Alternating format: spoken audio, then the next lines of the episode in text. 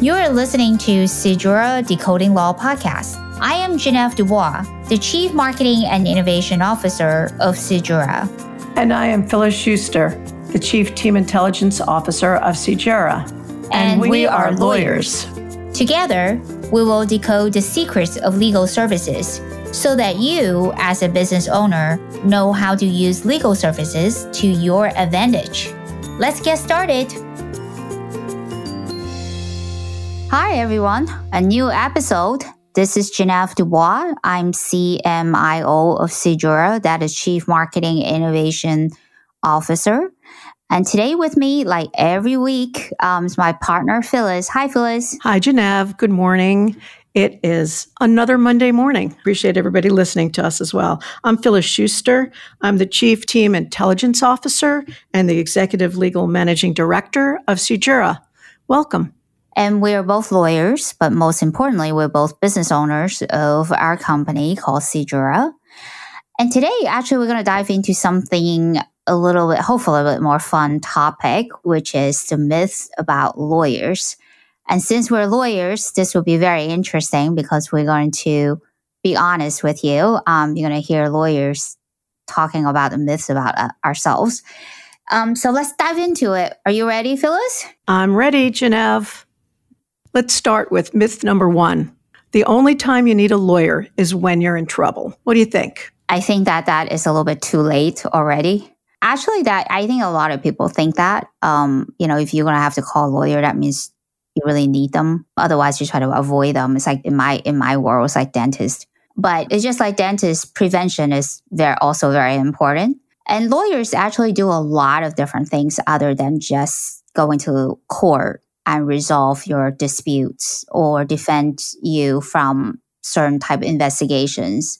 Um, when you are, you know, have your business, you have your life, especially if you form a company, actually from the very beginning, you should think about having at least a friend who is a lawyer that you can ask general questions.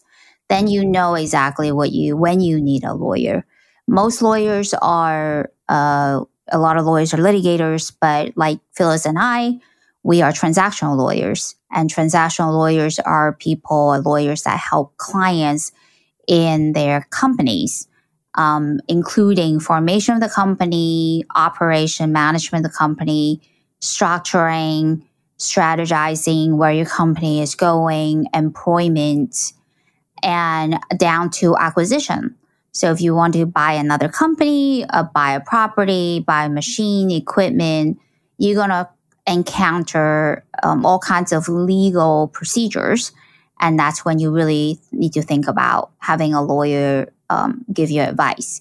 So we our episode one actually dives into when you definitely need a lawyer, but um, definitely I think myth number one is false because most lawyers are here to help you when you're not in trouble yet. What do you think, Phyllis?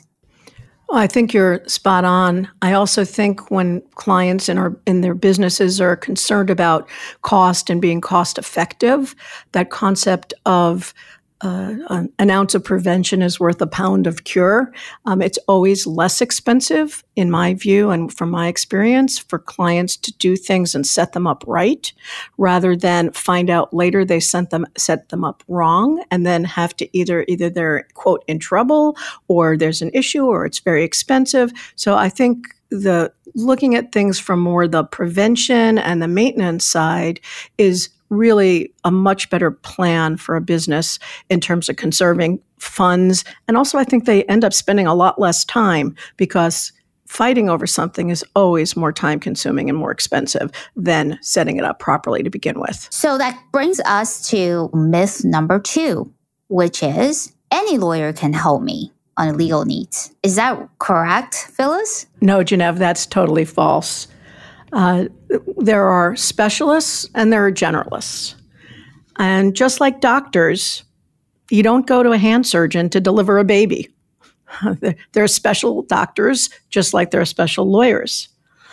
And one of the things that we have seen, for instance, where we tend, both as uh, corporate and real estate lawyers, uh, is that one area that we absolutely go out to get specialized advice for is for tax matters because taxation is very complex and requires a special skill and special knowledge. And so for that, that usually requires the special expertise of a tax specialist since getting no advice or the wrong advice can be very costly. Yeah, and real estate transactions usually handled by real estate attorneys.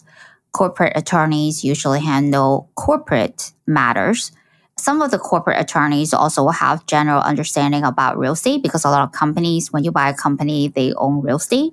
Um, but sophisticated corporate attorneys, they understand they need to bring in a real estate attorney to do the due diligence and also to make sure that the real estate component in the corporate acquisition is also done correctly. And attorney's going to be able to tell you, you know, if you go to one of the attorneys, I need to do this um, and the attorneys will be able to tell you, okay, we need to bring in this expert, that expert.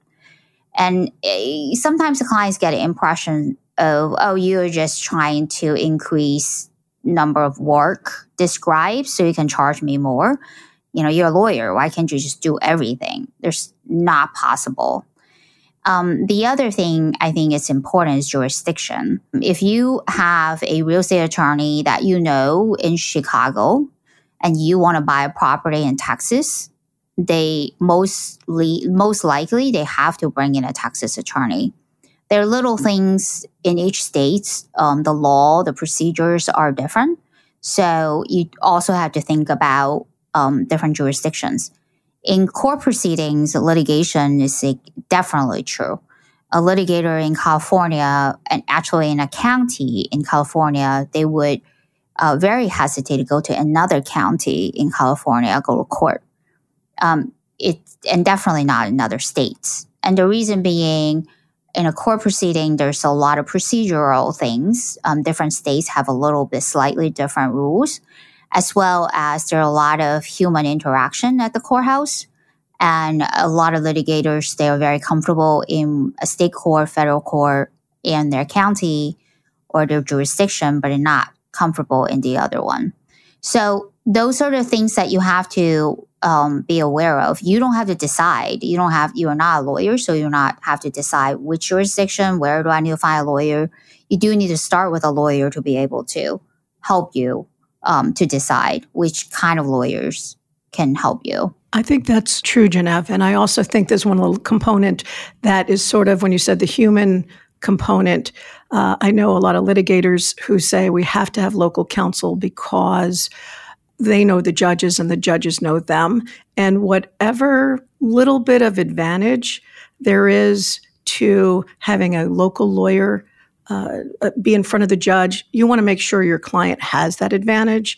So that there's just sort of built in little bit of a it's not necessarily a prejudice, but uh, if someone comes in from New York and you're in small town in Texas, the judge may say, "Oh, they don't think we can handle things here in Texas." And what you don't know, those are subconscious. Those are not certainly the judge would say, "Oh, I would never think that," but but we all know there's a little bit of human nature involved in all aspects of life, and just the reality is, you want somebody who knows the courthouse, who knows the knows the other judge, knows the judge, knows the other lawyer on the other side, that kind of thing. So I think it is even in both in litigation and in transactional work, there are many areas where you're going to need a local person. My prime example is when I was in Texas, um, the you know I was interning for a judge, and the judge said, if you're a New York attorney and you come to a courthouse in Texas, and especially when there are jurors involved, um, you're going to have a huge obstacle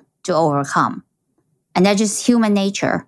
In a transactional world, um, if we have a New York matter, and especially a huge matter, especially real estate, um, we will definitely find a New York attorney from a big firm who can um, sit in and with our legal team. They may not do all the work, but for negotiation and things like that, you need a New York attorney to do the New York work um, because it just certain industries in certain areas they have kind of unspoken rules and you need to realize that. And if you don't um, you take the consequences. Um, and and it doesn't matter how great your attorney is it, it got to serve your purpose. One other thought on this is the idea of what type of lawyer. Do you need a litigator? Do you need a transactional attorney? So in order for someone to understand what type of lawyer to get uh, your your neighbor down the street who's always quote in trial is that the right lawyer to draft your master services contract the sale of your products a manufacturing rep agreement, a procurement agreement, some kind of statement of work, your license agreements for your startup or your ongoing business? I don't think so.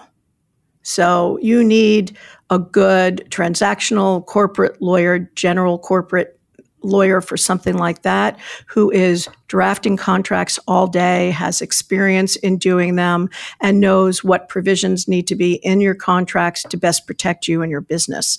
So I think you have to understand that a litigator, which is a person who goes into court, is not the right person in my mind to draft those things. Although I have told, I have clearly in the past, as an experienced corporate contract drafter, gone to my litigator when I'm in the middle of drafting something and ask them, do you think this provision is enforceable? Do you think I could say it in a little bit different way? Because they have attempted to enforce contracts. But from the drafting side and the day to day business side, in my opinion, you're really much better off being with a, a general corporate or experienced corporate lawyer who's drafted those kind of transactional type documents. And the other side of this myth is, you know, whether any lawyer can just help you. A lot of people think if I just go to a big firm and give tons of money, then I got it covered. And that's not true neither. Um, big firms, even though they have a lot of locations, offices, they don't have it everywhere. And if you are uh, buying properties in five different states, and it happened one place in Oklahoma, which we have that happen many times, uh, most big firms don't have offices in Oklahoma. And so, what you have to do is to find smaller firms um, supplement the big firm where they don't have offices, they don't have licensed attorneys. What we do for clients is really to consider all those factors, jurisdiction, what kind of matter it is, expertise they need, as well as do they need a big firm versus small firm, um, and then or a combo of it. And then we go to talk to all of the attorneys, try to bring them together um, and discuss with the client of what each of the lawyers their roles and how they're going to fit in the budget. And if you don't have companies like SeedJura to help you, then what you have to do is be more proactive and ask a lot of questions. Don't think that one lawyer can help you, just like not one doctor can help you with all your needs. It's the same thing.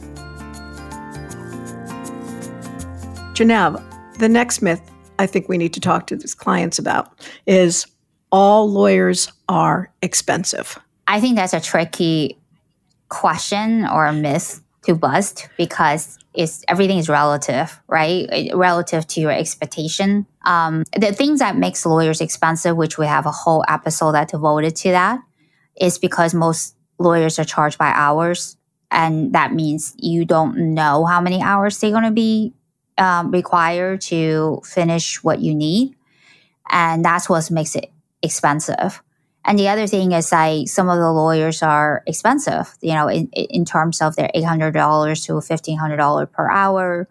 Um, a lot of large firms is within that hourly range. A smaller firms can be anywhere from 250 to about $800.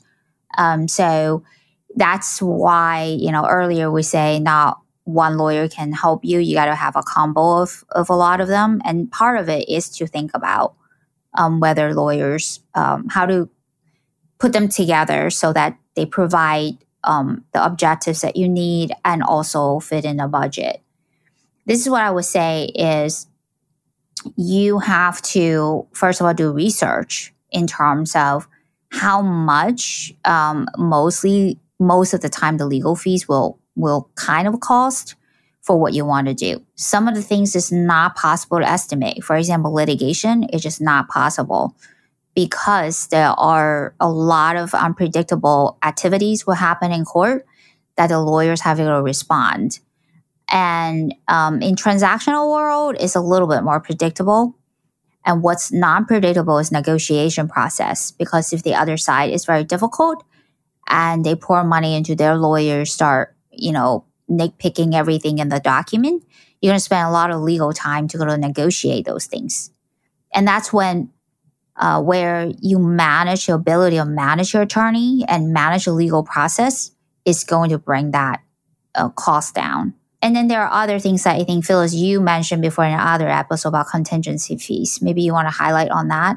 I do. I think the other um, thing is is that clients drive by billboards, see TV advertising all over the country, and those billboards generally advertise for personal injury cases and accident cases, and they give clients the mistaken idea that you only get charged if we win your case. Okay. Well, that is true um, in most contingent fee arrangements for personal injury and accidents, which are permitted in most states, if not every state. Um, but most business matters are not like routine personal injury matters. And business litigators rarely, if ever, handle business related litigation on a contingent fee arrangement. There's just too many risks. There's no guarantee that a particular side is going to win, uh, that kind of thing. So it would be very difficult for a business litigator uh, to negotiate and agree upon a contingent fee arrangement. So that's why you might think you're going in there, oh boy, I could find somebody who could do this and I only have to pay uh, when I win. Um, but then you get the reality check from the lawyers you go to speak to and they go oh no my hourly rate is this and i'm only i can only bill you by the hour and you're so i think that's where clients get a, a wrong impression and the other things really thinking about um, before you get to litigation, right? In the very beginning, when you form a company, think about like building a house. Um, your foundation is an investment of your house. If your foundation is not building correctly, then in the future you have to spend a lot of money to get people to fix your house because it's sinking. So you need to think about at different stages of your companies that legal work for you is an investment, is no longer just a cost. If you have a good attorney, transactional attorney that build good foundation for your company in terms of company structure, tax, considering your liability to limit your liability, and when you have a uh, transaction, structure it correctly, and also um, they know what to do to bring in the right attorney to negotiate it correctly for you, then you're avoiding in the future of fixing problems, which is into litigation.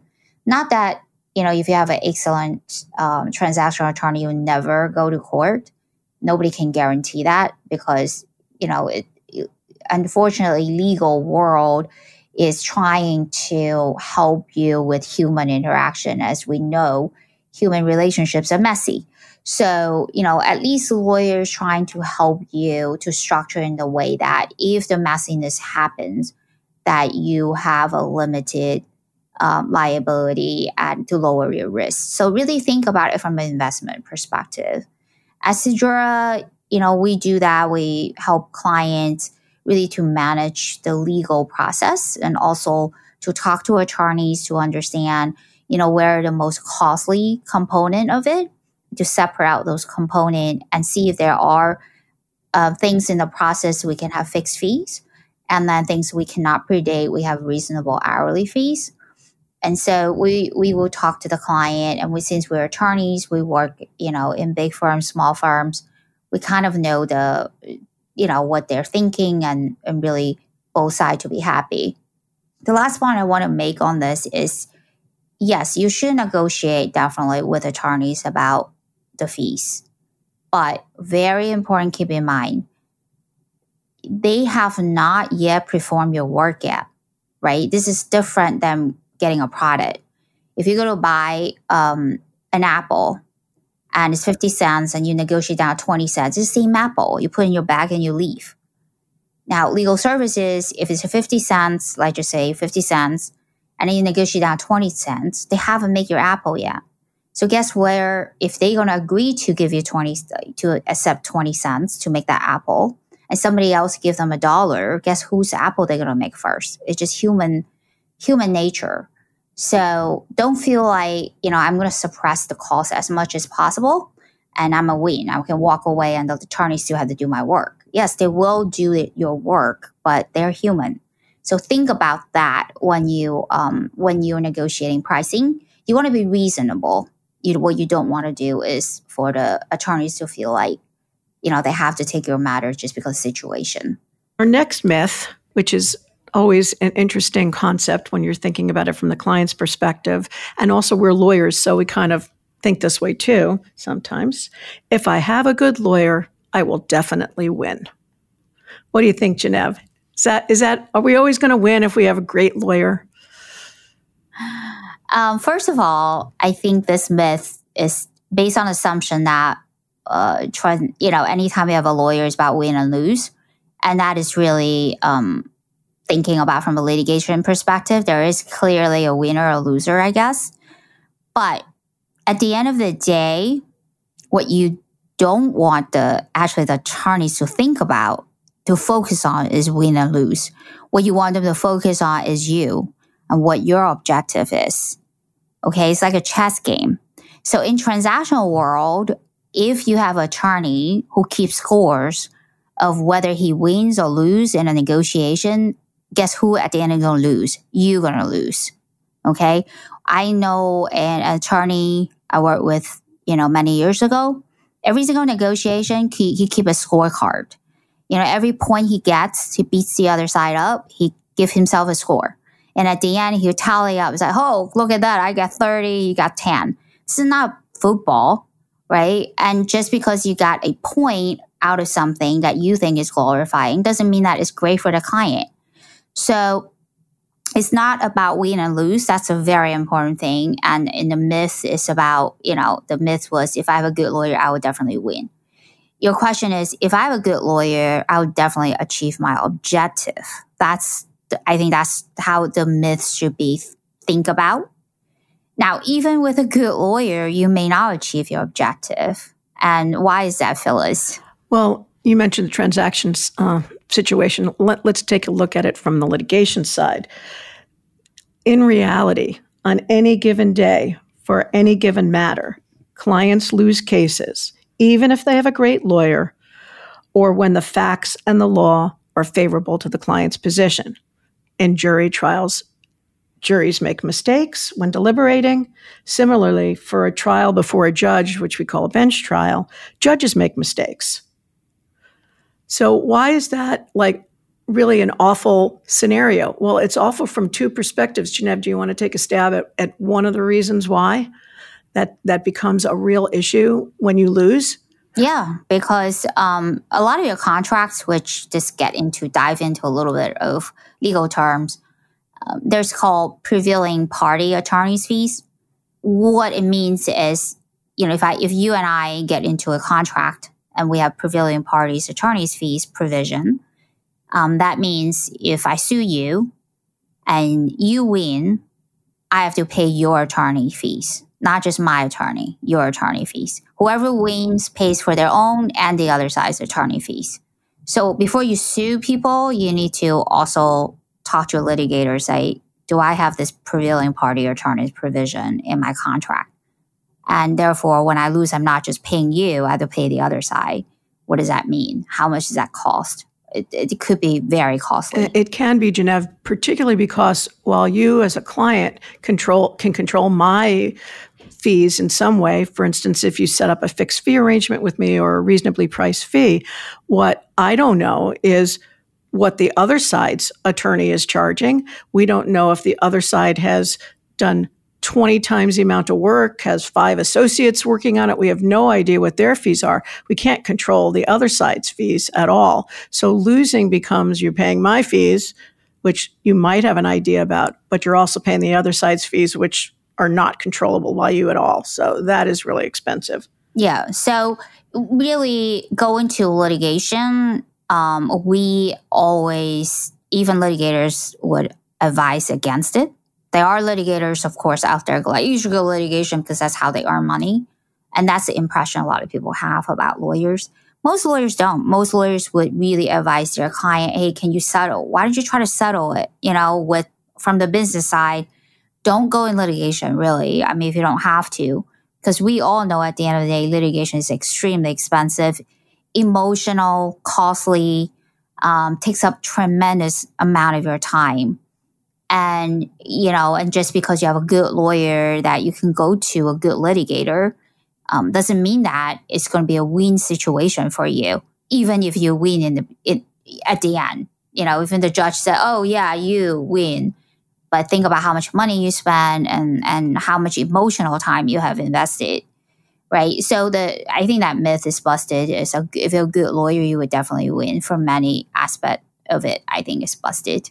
I also think one more point is I have clients who've said to me, "Oh, it's the principal. I want to sue on the principal, or I want my day in court." Uh, I can tell you uh, that suing on principal is a very expensive proposition. No outcome is guaranteed. And no matter how good your lawyer is or how much you pay them, that, that you're not guaranteed a win. And, uh, and as I've said to Genevieve, uh, sometimes the best lawyer is often the one who explains this reality to you as the client and advises you not to sue. The other thing that's very important is just because the attorney advise you not to sue or not to go in litigation doesn't mean that they're weak. A lot of clients feel like, oh, I have a weak attorney, he's afraid of going to war. And that's not it at all, because at the end of the day, it's not the lawyers who are paying the price. You are. And a careful attorney who cares about you would advise you that. If attorney just keep on telling you go to trial, then you actually need to sit back and reevaluate that situation. Ask another attorney and said, do you really think in this situation I should go to litigation? You know, be ready to fight that battle. So that myth is busted. Let's go to the next one, which is more fun. The last myth that we're going to talk about today. We always laugh about this one. All lawyers are rich. What do you think, Phyllis? Are you rich? oh, I'm rich in friendships. Wait, I'm rich in friendships. I'm rich in family, all of that. I have a wonderful business partners. You know, I'm, I'm really rich in that regard. But in terms of monetary wealth, the answer is uh, it's a it's an interesting debatable point, and law- lawyers can differ on this. But the answer really is no. L- most lawyers are not rich. Um, the average salaries uh, is somewhere around 85,000 per year and that goes generally from 35,000 to over 100 to excuse me to 300,000 there's a huge range. And some lawyers the famous ones you see on TV others who started out as attorneys and built other businesses are rich. But most of the time many lawyers i would say quote make a good living. And i think a lot of it is how TV projected. A lot of TV shows, uh, movies project lawyers. It's very glamorous. Um, you get to wear nice clothes, go to nice parties, and mingle with important people. And, you know, you have this huge house, um, you know, penthouse, and it seemed like everybody is living like that. And then you have shows, you know, litigators are very powerful uh, decisive, aggressive. And those are, uh, unfortunately, a lot of lawyers become lawyers because of those impressions, those myths. And nine, I would say 90% of attorneys don't live like that. They don't um, have that kind of salary. Legal work is just like doctors and nurses and plumbers. You know, we're just another job. And there's a lot of dirty side of the job um, boring side of the job.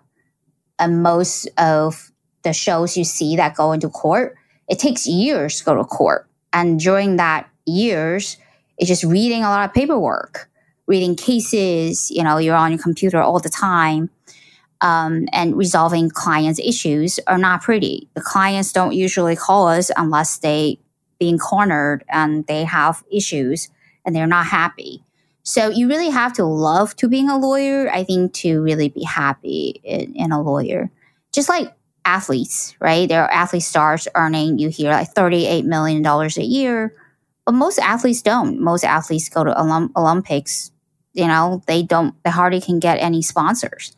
So it, it's the same in every single industry. What do you think, Phyllis? I think that's true. I, I look at it that uh, not all actors and actresses end up being superstars and making you know lots of millions, and and not all lawyers are are making these big settlements that you might read about in the newspaper. Uh, but there are many lawyers who are very good at their craft, just like actors or actresses or the plumber or whomever, and they're good at their craft, but they're working at it day by day. And they, with hard work, experience, for case of lawyers, is sometimes a lot of higher education required, but they're just making, quote, average salaries. So we, we need to make sure that that everyone who's listening is understanding that that that picture of the glamour is not exactly what's going on in the day to day for most lawyers. One thing that we do want to point out in large firms, especially international firms, partners do make quite a bit of money.